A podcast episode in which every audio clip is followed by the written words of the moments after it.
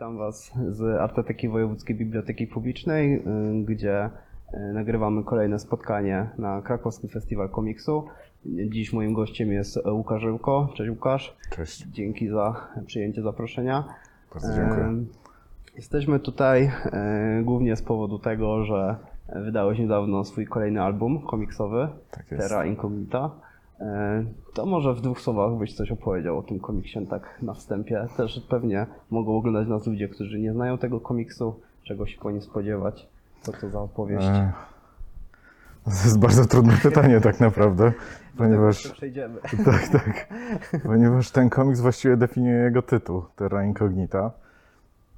E, Jest to komiks, e, który jest formą pewnego imaginarium, e, zapisem pewnego rodzaju wyobraźni, też powrotem do pewnego rodzaju wyobraźni, dlatego że e, ten komiks też w pewien sposób korzysta z tego, e, co stworzyli wcześniej inni.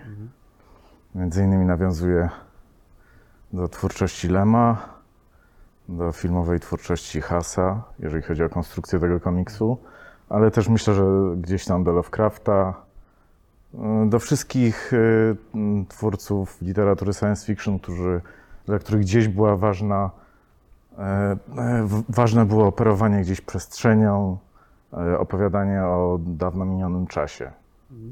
Że tak. Tak, właśnie jakby tych nawiązań takich do klasyki i w ogóle do e, też popkultury jest w tym komiksie bardzo dużo, zresztą podobnie jak w twoim poprzednim komiksie Śmiercionośni. Em, Ja znalazłem taki ciekawy tytuł jednej z recenzji, e, która e, nosiła tytuł Robocop z koszmaru Lyncha na planecie małp, która okazuje się Polską. Więc No, Coś w tym jest. Czytałem, czytałem tę recenzję, jest bardzo dobra, dobrze napisana, tak. Jest to jakby e, dużo różnych e, konotacji przywołuje e, Tak. jakby ten tytuł i właśnie tutaj jak skoro zacząłeś już jakby mówić trochę o tych inspiracjach, trochę właśnie o tym, co w tym komiksie możemy odnaleźć znajomego Mhm. z innych tekstów kultury, to ja może pociągnę ten temat, bo Mhm. e, gdzieś e, jest to bardzo interesujące właśnie. mm, Jeśli chodzi o Hasa, to e, gdzieś masz na myśli bardziej sanatorium pod klepsydrą, czy rękopis znaleziony w Saragosie, czy jeszcze coś innego? Oba te filmy uwielbiam, ze względu właśnie na, na tą taką nielinearną konstrukcję opowieści. Y, Myślę, że tutaj jest y, więcej rękopisu ze względu na tą szkatułkowość tej Szkatułkową, opowieści. Ale to nie jest tak, że ta, że ta forma jest jakby niczym nieusprawiedliwiona, dlatego że w istocie ten komiks jest, opowiada o kontakcie z obcą formą jakiejś inteligencji, którą jest no, ta pewna substancja, która tam się pojawia. I ze względu na to, że ona jest, jest ciężko ją zrozumieć, czym ona tak naprawdę jest, taka też jest ta historia. E, bo czytając recenzję spotkałem się z tym, że ktoś mi zarzucał, że nie wiadomo co ja zjadłem rysując ten komiks i tak dalej, i tak dalej. E, nie, ta historia jest tak skomplikowana specjalnie, ja chciałem ją jeszcze bardziej skomplikować. E, Czy to możliwe? Myślę, że tak. Powstało zresztą jeszcze kilka plansz i być może, że wersja elektroniczna komiksu będzie wzbogacona o około 30-40 plansz. Super. Czyli Także- tak naprawdę e, tutaj dwie informacje jakby ważne, Mhm. nagle, których się nie spodziewałem, czyli z jednej strony powstaje wersja elektroniczna, tak? No myślę, że E, w, w przyszłości powstanie tak samo jak powstała wersja elektroniczna e, e, Śmiercionośnik. Śmiercionośnik przy okazji e, tej akcji Book Rage. Mhm. Było coś takiego. Także jeżeli będzie kolejne wydanie, może będzie też papierowe kolejne wydanie, nie mam pojęcia. Natomiast e, jeżeli pojawi się wersja elektroniczna, na pewno będzie wzbogacona o dodatkowe plansze. I być może ten komiks też będzie miał taką formę, jaką miał w oryginale, to znaczy te abstrakcyjne rysunki, które są w środku, będą w kolorze, tak jak O, powinny być. Dlatego, że one jakby symbolizują i manifestują tą substancję, Mhm. która tam się pojawia. Mhm. A proszę powiedz mi, e, czy te plansze dodatkowe, czy to będzie na przykład jakaś kontynuacja, czyli tam po zakończeniu będzie właśnie te 30 Nie, to- to- to będzie- dodatku, czy to- to będzie jakby- wmieszane w, w całą strukturę? Przepraszam, to będzie właśnie wewnętrzne takie gdzieś spęcznienie Mhm. Któregoś z wątków. Okej, okej. Czyli to też będzie jakby taka, jakby poszerzenie jednego z wątków, tak? To nie będzie tak, że Nie, nie, to będzie, to będzie 15 stron, tutaj 5 i tak rozrzucone po komiksie. To znaczy, y, jest jedna jakby główna historia, która ma około 25 stron i y, jeszcze się pojawi kilka rozkładówek w kilku miejscach, ale to są takie, to jest taki plan, który gdzieś był od początku. W ogóle ten komiks na, na samym początku miał mieć cztery różne okładki, a, a tak naprawdę miała być jedna okładka w czterech kolorach. Okej. I ten komiks też miał się różnić w, śro- w środku pojedynczymi kadrami, układem pewnych stron, dlatego żeby e, jakby odzwierciedlić no, różnorodność tej fabuły, która jakby się mieni kolorami. E, Ten komiks też jest trochę takim zwierciadłem, bo tak naprawdę to, co my do niego wniesiemy, on nam, on nam da na przykład jakieś skojarzenia z Robocopem, ja o tym w ogóle nie myślałem rysując ten Tak, tak, komiks. tak. No właśnie to też mi się wydaje bardzo ciekawe, że każdy trochę może sobie e, po swojemu interpretować tą historię i tak Tak. naprawdę e, inaczej zupełnie ją odebrać, prawda? Tak. Więc to jest, to jest naprawdę, naprawdę bardzo fajne w tym. No też e, gdzieś tam przeglądałem recenzję oczywiście przed Mhm. tym spotkaniem, no to też część osób jest zagubiona, Tak. ale to wydaje mi się właśnie, że to też jest takie zagubienie, jak występuje właśnie, czy tutaj było to skojarzenie z Lynchem tam Mhm. w, tym, w, tej jednej z tych recenzji i to mi się wydaje, e, że to jest takie dobre zagubienie, tak? Że to e, jest właśnie właśnie ta mnogość interpretacji jakby wzbogaca tą historię. E, Natomiast też chciałem e, spytać w ogóle, jak Ci się nad tym pracowało, bo też trzeba zaznaczyć, e, że poprzedni komiks wydałeś w 2007 roku, Tak. e, więc minęło 14 lat. E, Też Śmiercionośni to e, był taki album, który zbierał e, kilka krótszych historii. One się oczywiście tam przenikały między Mhm. sobą. E, Ci bohaterowie tam na drugim planie na przykład się gdzieś pojawiali z jednej historii w drugiej i tak dalej. Natomiast no jednak to był taki bardziej album e, złożony z shortów. E, No jak Ci pracowało nad taką dużą fabułą, która e, po prostu, e, no tu mamy te e, 300 stron, tak? Mhm. Jakby gdzieś po, e, dużo, dużo więcej niż wcześniej. No i też jednak fabuła, która co prawda jest epizodyczna, e, tak jak mówiłeś, ta szkatułkowa konstrukcja Mhm, i tak dalej, tak. natomiast no jednak jest to pewna całość i zupełnie pewnie inaczej do tego podchodziłeś, jak to wyglądało. Początkowo ten komiks miał być zupełnie inną historią, to znaczy miała być to historia e, podboju pewnej planety, ale chciałem narysować komiks, który będzie w pewien sposób będzie komiksem science fiction, ale możliwie realistycznym, czyli będziemy mieli tam efekt cieplarniany, zmianę klimatu, dostosowywanie jakby planety do, e, do, do takich warunków, które umożliwiałyby teoretycznie człowiekowi na niej życie.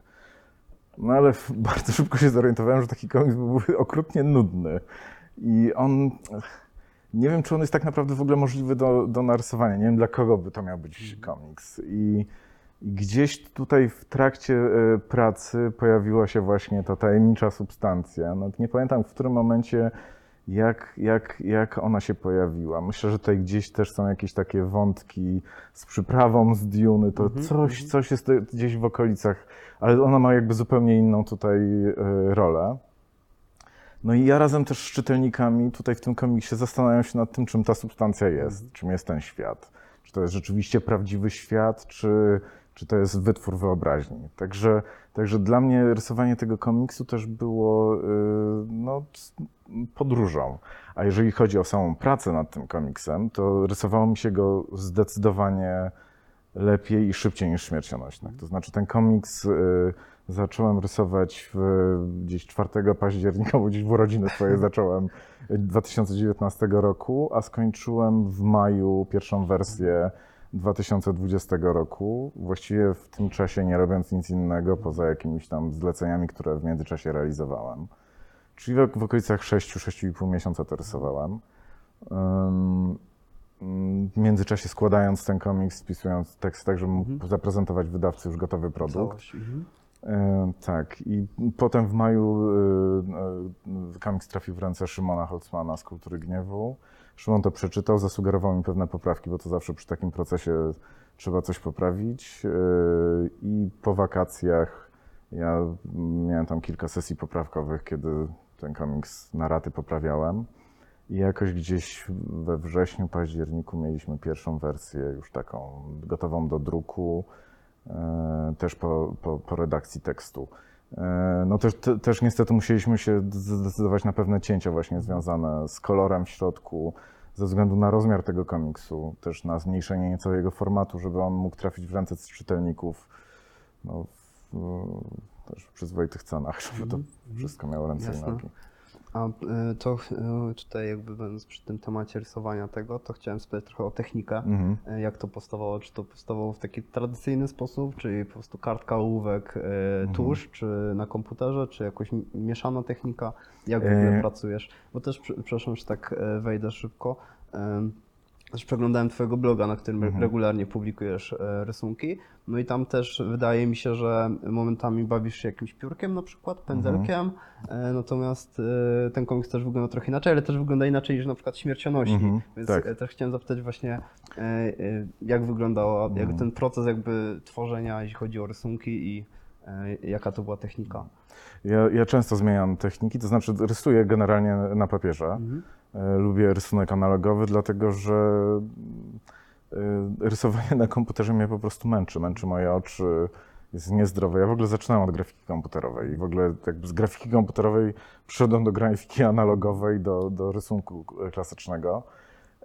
I e, komiks powstawał, e, musiałem opracować cały system przy, tak, przy, takim, przy tak olbrzymim komiksie, żeby to wszystko e, miało, zachowywało jak pewną średnią, bo w komiksach nie chodzi o to, żeby jeden rysunek był dobry, nawet nie chodzi o to, żeby jedna plansza była dobra. Jeżeli już to myślimy rozkładówką, a tak naprawdę chodzi o to, żeby w całym komiksie mniej więcej zachować średnią. Żeby te rysunki były w miarę, w miarę równomiernie narysowane, żeby nie było słabszych i, i, i gorszych momentów. Y, I y, ten komiks tak, powstawał, oryginalnie szkice powstawały w formacie A4. Ja je następnie skanowałem, powiększałem i drukowałem w formacie A3. Następnie naklejałem na nie następną kartkę. y, Już wyciągałem ten rysunek w ołówku, który, który był tym rysunkiem jakby ostatecznym, gdzie tam mogłem poprawić jakieś proporcje, niedoskonałości. I następnie nakładałem na niego trzecią kartkę i, nakładałem tusz. Następnie to było skanowane i y, bezpośrednio od razu wrzucane do InDesigna, wrzucany był tekst, także ja na bieżąco miałem ten komiks, jakby on powstawał na moich oczach. E, I dzięki temu sposobowi miałem jakby y, kilka podejść do tych samych rysunków. Dzięki temu one mogły, wszystkie, mogłem wyłapać wszystkie błędy, które powstawały w, w międzyczasie, jednocześnie zachowując średnią. Oczywiście pewne rzeczy też poprawiałem potem na komputerze. E, Także tutaj był taki proces, który to był proces, y, wszystko powstawało naraz. Cały czas ten, ta- machina jakby szła, toczyła się. Potem wracałem do plansz, które na początku zrobiłem. Zrobiłem, robiłem na nich jakieś poprawki, bo ten styl też się klaruje w czasie pracy nad tak długim albumem. Tym bardziej, że, że tutaj jest bardzo dużo czerni w tym albumie. E, Większość akcji rozgrywa się w nocy, w związku z tym no, to, to, to też są takie e, wymagania techniczne. No, trzeba odpowiedni papier użyć do tego, żeby ten papier się nie falował, żeby potem podczas skanowania no, to, to wszystko jakoś normalnie wyglądało bardzo, bardzo interesujący proces, bardzo dużo dał mi, e, rozwinął mnie, jeżeli chodzi o rysowanie. No i tak, tak jak mówię, 300 stron powstało szybciej niż Śmiercionośni, którzy, których rysowałem przez no, właściwie rok. Tylko, że no, tam, tamten komiks nie powstawał non-stop, tylko też y, w czasie. No i tutaj, jeżeli chodzi o technikę, bo też pytałeś o, o, o to, czym rysuję. Ja generalnie lubię rysować piórem, bo to jest taka, e, gdzieś moja jakaś taka pierwsza technika, którą lubię. Lubię w ogóle stare pióra, e, takie jeszcze właśnie z elastycznymi stalówkami złotymi, których już się w tej chwili nie produkuje, albo próbuje się je produkować, a już nikt nie wie, jak to robić, e, które właśnie dają taką no, kreskę, która jest w zależności od tego, jak przyciśniemy to pióro, ona jest albo cieńsza, albo grubsza.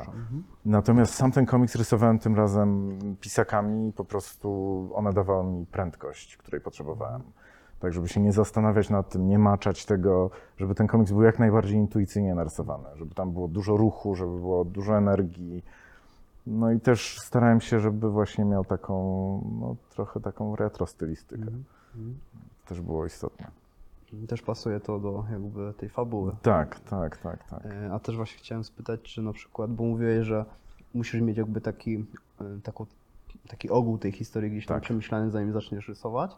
E, A czy potem w trakcie rysowania, czy w ogóle ry- rysowałeś to chronologicznie, tak jak biegnie scenariusz, czy sobie Nie. skakałeś między, Nie, między różnymi epizodami, ale też czy na przykład coś zmieniałeś na etapie rysowania w, w samym jakby scenariuszu, że na przykład coś ci przyszło do głowy i o, tu byłaby fajna taka scena i ją po prostu umieszczałeś w tym komiksie, czy E, raczej tak, się mi, mi, trzymałeś? mi takie po, pomysły przychodzą do głowy, przepraszam, tak wszedłem w słowo. E, Przychodzą mi do głowy najczęściej gdzieś jak, jak, jak wychodzę na jakiś spacer, bo rysując ten komiks miałem taki system, że e, wychodziłem na spacer, szedłem, szedłem w przyrodę, wracałem i już z jakimś nowym pomysłem, żeby jeszcze coś rozwinąć. I, i e, tak, bo takich, takich sytuacji było mnóstwo w tym komiksie. Gdzieś się pojawiały jakieś do- dodatkowe rozkładówki. E, tak, tak, było te, tak, tak, tak pracuję. Tak, że jest, jest ogólny konstrukt i wiem, że w międzyczasie ta, ta bryła się zmieni, jej kształt. Jeszcze chciałem o scenariusz zapytać, Mhm. e, bo tak skupiałem się trochę bardziej na rysunku, ale tutaj jakby też jesteś scenarzystą tego Mhm. komiksu, więc chciałem zapytać, e, czy właśnie miałeś to jakby spisane całe w takim tradycyjnym na przykład scenariuszu, że Mhm. z podziałem na kadry, z podziałem na strony, czy to były jakieś luźne notatki, z których Nie, nie, korzystałeś? nie. Ja, ja pracuję w ten sposób, że ja pracuję, ja piszę scenariusz na, e, tworząc storyboard. O, storyboard. Mhm. U mnie wszystko powstaje w jednym, w jednym momencie. I Przy czym jest też tak, że ja tekstu, który napiszę na początku, podczas tworzenia storyboardu, nie trzymam się go kurczowo tego tekstu. To znaczy, potem jak ja y, skończę planszę i widzę, że, że pewne słowa źle wyglądają w ustach tych bohaterów, to ja je staram się dostosować do tego, żeby to jakoś pasowało do siebie, bo czasami tekst, który jest napisany w scenariuszu, nie pasuje do tego, co potem narysujemy. Tutaj jest akurat ta łatwość bycia i scenarzystą, I rysownik. i rysownikiem, dlatego że możemy w pewien sposób dostosowywać rysunek do tekstu i tekst do rysunku i to, i to jest tutaj, mamy pewną swobodę. E, Też e, gdzieś tam w tym komiksie się pojawia ten wątek, e, bo oczywiście mam tego, tego bohatera jedynkę, Mhm. który podróżuje przez tą, e, tą obcą planetę, która przypomina jednocześnie e, jakąś taką wyniszczoną ziemię. Mhm. E, Natomiast też jednym z takich głównych wątków chyba tego komiksu to jest właśnie to takie dość tradycyjne cyberpunkowe pytanie, Mhm. które po prostu, czy to się pojawia w Ghost in the Shell, czy Mhm. w Blade Runnerze, czyli po prostu mamy ten związek człowieka z maszyną i Tak. pytanie o to, ile jest człowieka w maszynie, a ile maszyny w człowieku i, e, i, i tak dalej. Mm, e, i Powiedz mi proszę, e, jak w ogóle e, wymyśliłeś tego bohatera? Bo ma, on jest dość charakterystyczny. Mhm. może w tym świecie przedstawionym jest jakby pewną konsekwencją tego, jak wygląda ten świat i e, jak wyglądają inne te Mhm. roboty, które tam się pojawiają. Natomiast e, jeśli sobie myślimy o jakichś takich właśnie cyborgach czy androidach z takich e, Mhm. klasycznych historii science fiction, to no jednak e, on jest zupełnie inny. Więc proszę Mhm. powiedz, jak wyglądało właśnie e, jak wpadłeś na tego, jakby wpadłeś na pomysł takiego bohatera i też e, jak wyglądały, czy na przykład jakieś pierwsze projekty tej postaci wyglądały inaczej. Tak, tak, wyglądał zdecydowanie inaczej, miała głowę. E, tak, tutaj, tutaj chodziło o e, gdzie jest początek tej postaci, trudno mi powiedzieć. Ja bardzo dużo rysuję. Ja generalnie jak, jak nad czymś myślę, to najczęściej coś mechanicznie rysuję. działa. Tak, ręka działa. I czasami i potem, y, potem przeglądam te rysunki, oglądam je, patrzę, co narysowałem. I, i, i, I czasami też w ten sposób rodzą się pomysły na scenariusze. Bo czasami pewne rzeczy ro- robimy podświadomie. Podświadomość nam pewne rzeczy rysuje, a potem możemy je rozwinąć już świadomie. E, Także gdzie był początek tego, tej, tej postaci, nie mam pojęcia. Natomiast na pewno była gdzieś taka idea, żeby, żeby zrobić właśnie postać, która, no, która będzie w jakiś sposób e, no, nietuzinkowa, ale jednocześnie też proszę zauważyć, że wszystkie te roboty z tej serii, tych, tych numerowanych robotów, które tam występują, one są tam chyba od 1 do. do e, o nie, one, przepraszam, one mają, są wszystkie e, mają numery ściągów Fibonacciego, natomiast tam jest, występują też numery spoza tego ciągu, które są strażnikami tego ciągu. Tam też jest, jakby ten świat jest ułożony warstwowo, tak jak, jak w ciągu właśnie. E, Także te wszystkie roboty jakby są zbudowane na, na bazie e, jakby takiej pigułki. One się rozkładają Tak, tam, tak, tak. także e, on, starałem się stworzyć jakby system dla nich, żeby one były różne od tych tworów, które potem tworzy ta, ta substancja na bazie różnego rodzaju sprzętów tam. Tak. Także gdzie, gdzie był po, początek tej postaci, trudno mi powiedzieć. Trudno mi powiedzieć. Natomiast, natomiast ja też bardzo dużo y, y, staram się y, o, o, oglądać pracę też innych rysowników.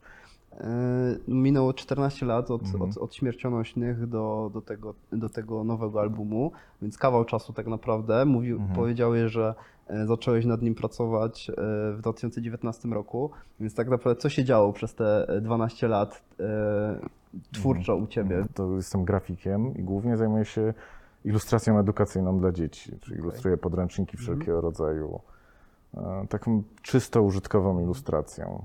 I no, głównie no, cały czas rysuję. W związku z tym ja jestem, mogę chyba najprościej tak powiedzieć, że jestem zawodowym rysownikiem, ilustratorem.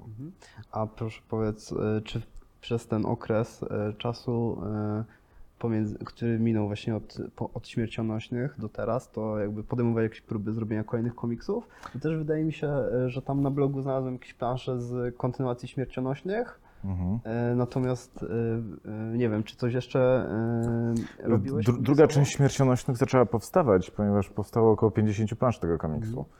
E, tylko, że ja w pewnym momencie go przerwałem, wróciłem do starych, do, do dawnych zajęć. Jakby druga część e, śmiercionośnych nie do końca wynikała ze mnie, a, z, a raczej z oczekiwań czytelników, którzy chcieli mhm. e, drugiej części tego komiksu. Ja nie do końca czułem, że ona jest potrzebna. Wydawało mi się, że tam ta historia jest zamknięta. E, bo one też do, do śmiercionośni nawiązują do jakoś do, do takiej konwencji groteski Mhm. trochę, czarnego humoru. E, bardzo lubiłem wtedy to w tamtym okresie ten, ten, ten nastrój do powieści. I, I właśnie tworząc drugą część miałem takie wrażenie, że, że została wywarta na mnie presja, ja tego nie, już nie Okej. do końca to czuję. Mhm. Natomiast jeżeli chodzi o konstrukcję tego komiksu, to konstrukcja drugiej części Śmiercionośnych właśnie troszeczkę przypominała e, Terra Incognita, to znaczy też był ten to komiks nie, nielinearny, wielowątkowy, dlatego że jakby ta, ta, mnie, mnie w, w opowiadaniu historii właśnie interesuje przede wszystkim konstrukcja historii. To jak one są skonstruowane, jak jakby to, to mięcho, które stoi za, za, za historią. Bo, bo bohaterowie oczywiście też, ale najważniejsza jest dla mnie konstrukcja. Także tak, a jeżeli chodzi o komiksy, to tworzyłem też komiks dla dzieci, bo miałem taki epizod y, tworzenia komiksów do e-podręczników. To były jakieś adaptacje y, literatury, lektur, które, które, które nam zlecono i, i zrobiłem kilka takich rzeczy, ale to były czysto komercyjne projekty i nie, nie uznaję ich jako Mhm. projekty w pełni autorskie, ponieważ są też adaptacje czyjś Jasne. myśli, w Mhm. związku z tym to zupełnie coś innego. Mhm. E, Czyli gdybyś na przykład e, robił kolejny album, e, to raczej też znów widziałbyś się w tej roli, tej podwójnej roli i scenarzysty i rysownika, tak? Raczej nie, chciałbyś rysować na przykład do czyjegoś scenariusza.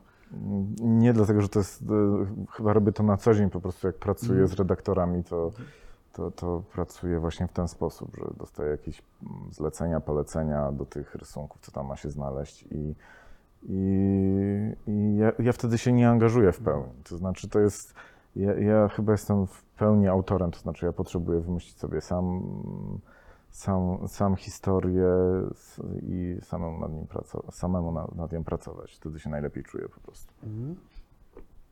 To już jeszcze z takiej e, trochę innej beczki, bo przeglądałem e, właśnie, szukałem informacji o, e, o tobie, o twojej twórczości też po prostu w ramach researchu do tego spotkania i też znalazłem taki blog, o, na którym prezentowałeś e, takie roboty z Lego. Tak, tak, tak, tak. E, e, Trochę się zdziwiłem, e, bo, bo nie spodziewałem się czegoś takiego, natomiast bardzo fajne to było. E, I czy może w ogóle coś powiedzieć? Czy to jest jakaś twoja, tak, taka, takie twoje e, hobby, pasja, e, właśnie budowanie e, jakichś e, robotów? Bo to, jak rozumiem, były po prostu roboty e, nie budowane wed- według instrukcji, Nie, tylko nie, nie, według skąd twoich e, autorskich projektów, pomysłów. Tak, tak, tak. Ja w ogóle nie znoszę instrukcji, nie lubię jakichś takich schematów budowniczych, budowlanych, nie lubię tego. E, Natomiast buduję wszystko z wyobraźni i tam nie, nie każdy z tych robotów jest mojego autorska, autorstwa, bo pewnie zauważyłeś, tam są, one są podpisane M i R. Mhm. E, Autorem części tych, e, tych e, projektów, tych robotów i, wykonał je chłopiec, którego w pewnym momencie wychowywałem w swoim życiu. On tam wtedy miał chyba 8 czy 10 lat i razem po prostu budowaliśmy te roboty i wpadłem na pomysł, żebyśmy je publikowali w formie bloga.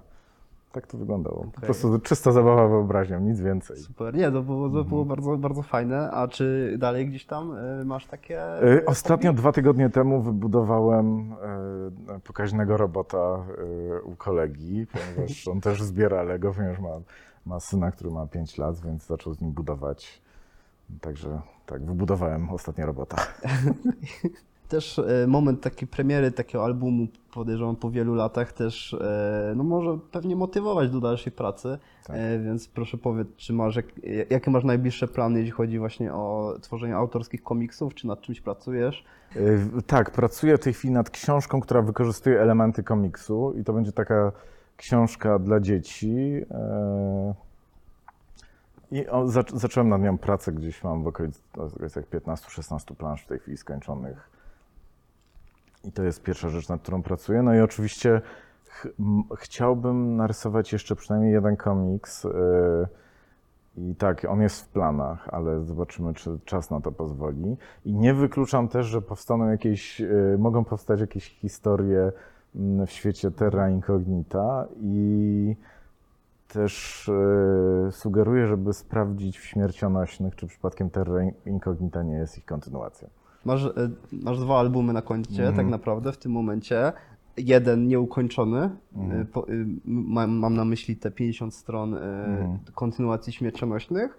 No i jakby jednak chyba lepiej skończyć albumy, prawda? Tak, jak najbardziej zachęcam do, do, do, do kończenia projektów. Myślę, że lepszy jest niedoskonały, skończony projekt niż wspaniałe dzieło, które leży w szufladzie po prostu. No i też chciałbym czytać więcej komiksów polskich twórców, bo myślę, że mamy niesamowitą kulturę, mamy niesamowitą wyobraźnię i nasze komiksy są wyjątkowe po prostu. E, Tak, zresztą też jakby przez wiele lat w Polsce był no, w tym, w tym y, świadku komiksowym, tak to nazwijmy, może był, był problem w ogóle też z kończeniem na przykład zaczętych serii. Tak. E, Bardzo dużo mamy takich projektów, które świetnie się zapowiadały. E, Ukazywał się jeden zeszyt, jeden album i gdzieś tam od lat, od lat po prostu czekamy na kontynuację. No ja myślę, że to też jest związane z frustracją związaną z, no, z, z rynkiem komiksu, z tym jak wygląda y, wynagrodzenie dla, dla autorów. Myślę, że to jest bardzo trudna sytuacja. I, i dla mnie jest to sytuacja, która jest no, niezrozumiała, dlatego że istnieje w Polsce cały rynek ilustracji dla dzieci i jest wielu ilustratorów, którzy po prostu najzwyczajniej w świecie żyją z tego. I wydaje mi się, że twórcy komiksów są tak samo dobrymi rysownikami, świetnymi fachowcami w tym, co robią. I myślę, że oni też powinni być nagradzani za swoją pracę, takie jak ilustratorzy, no po prostu. No niestety to trochę też tak jest, e, chociaż też chyba się to zmienia trochę wraz z tym e, rozwojem rynku. Natomiast no, gdzieś tam zawsze to jest takie trochę hobby po godzinach i, No i tak naprawdę robienie tego dla własnej satysfakcji Tak. w, w większości przypadków. Mm, Ale właśnie z, e, powiedziałeś, że mamy wielu świetnych rysowników e, i świetne komiksy, to chciałem spytać, co czytasz? E, co czytasz, ale też, e, bo to jakby ja, to jest takie moje klasyczne pytanie e, dla osób, z którymi przeprowadzam wywiady, spotkania, bo lubię po prostu wiedzieć, co tym ludziom siedzi w głowie, którzy, którzy tworzą swoje rzeczy, więc po prostu nawet, wiesz, abstrahując od tych e, inspiracji, które ci towarzyszyły podczas tworzenia tego albumu, ale po prostu co lubisz e, pochłaniać, jeśli chodzi o kulturę w wolnym czasie? Mhm. E, Jeżeli, chodzi o komiksy, to ja w ogóle komiksem zainteresowałem się, no wiadomo, no, to, mm, pojawienie się produktu w latach 90. to było coś niesamowitego. E, To, to, to, to było, pamiętam, że chodziłem do już nieistniejącego Empiku tutaj na rynku i szukałem nowych odcinków, zastanawiałem się, co, co tu się w ogóle dzieje, skąd ci goście są. E, A potem, potem zainteresowałem się komiksami e, Gawronkiewicza i Wojdy. Bardzo lubię Mikropolis, tą, tą miniserię, te dwa albumy. E, To, to, to są świetne komiksy. Świetne, właśnie dlatego, że są nieoczywiste i to, to, to mi się w nich bardzo podoba. Jeżeli chodzi o polskich rysowników, nie chciałbym wymieniać, żeby kogoś Nikogo nie nie, pominąć. nie, nie pominąć, ale, ale myślę, że może tak, lubię rysowników, którzy, którzy rysują w, na papierze przede wszystkim. Nie dlatego, że uważam, że rys, rysunki powstające na komputerze są czymś gorszym, natomiast wydaje mi się, że w pewnym momencie one zaczynają, kompu, komputer jakoś zaczyna dominować nad rysownikiem. E, Pokazuje mu pewne skróty, pewne rozwiązania, których on by normalnie, m, z których by normalnie nie korzystał. I to w pewien sposób powoduje, że, że rysownicy trochę tracą charakter rysując na komputerze. A niektórzy, którzy wchodzą ze świata analogowego, z kolei też zaczynają używać tanich efektów, które są na początku takie bardzo łatwe. No i tutaj e, także, także no, preferuję rysowników, którzy rysują na papierze. Ja też rysuję na papierze, dlatego że jest po prostu szybciej. Mhm. Ja tak uważam, że nie jest szybciej tak w ten sposób pracować. Może tak, a jeżeli chodzi o, o inną e, po- popkulturę w ogóle i kulturę, e, lubię kino, e, książki. Jeżeli chodzi o kino, to, mm, e, to szczególnie lubię Charlie'ego Kaufmana, Mhm. jego, jego, jego filmy. Jego filmy, jego scenariusze, bo on też jest i, scenarzystą, i reżyserem. No, lubię właśnie taką nieo, nieoczywistość Nieoczywistość, fabularną, która, która jest w niego. I też między innymi zabawę z czasem, Mhm. Która się między innymi pojawia w jego ostatnim filmie, czyli yy, Musimy pora z tym skończyć. Pora z chyba, tym skończyć, tak, to tak, się tak, nazywało. Tak, i uważam, że on jest gdzieś w gruncie rzeczy twórcą w pewien sposób fantastyki. No. Mhm.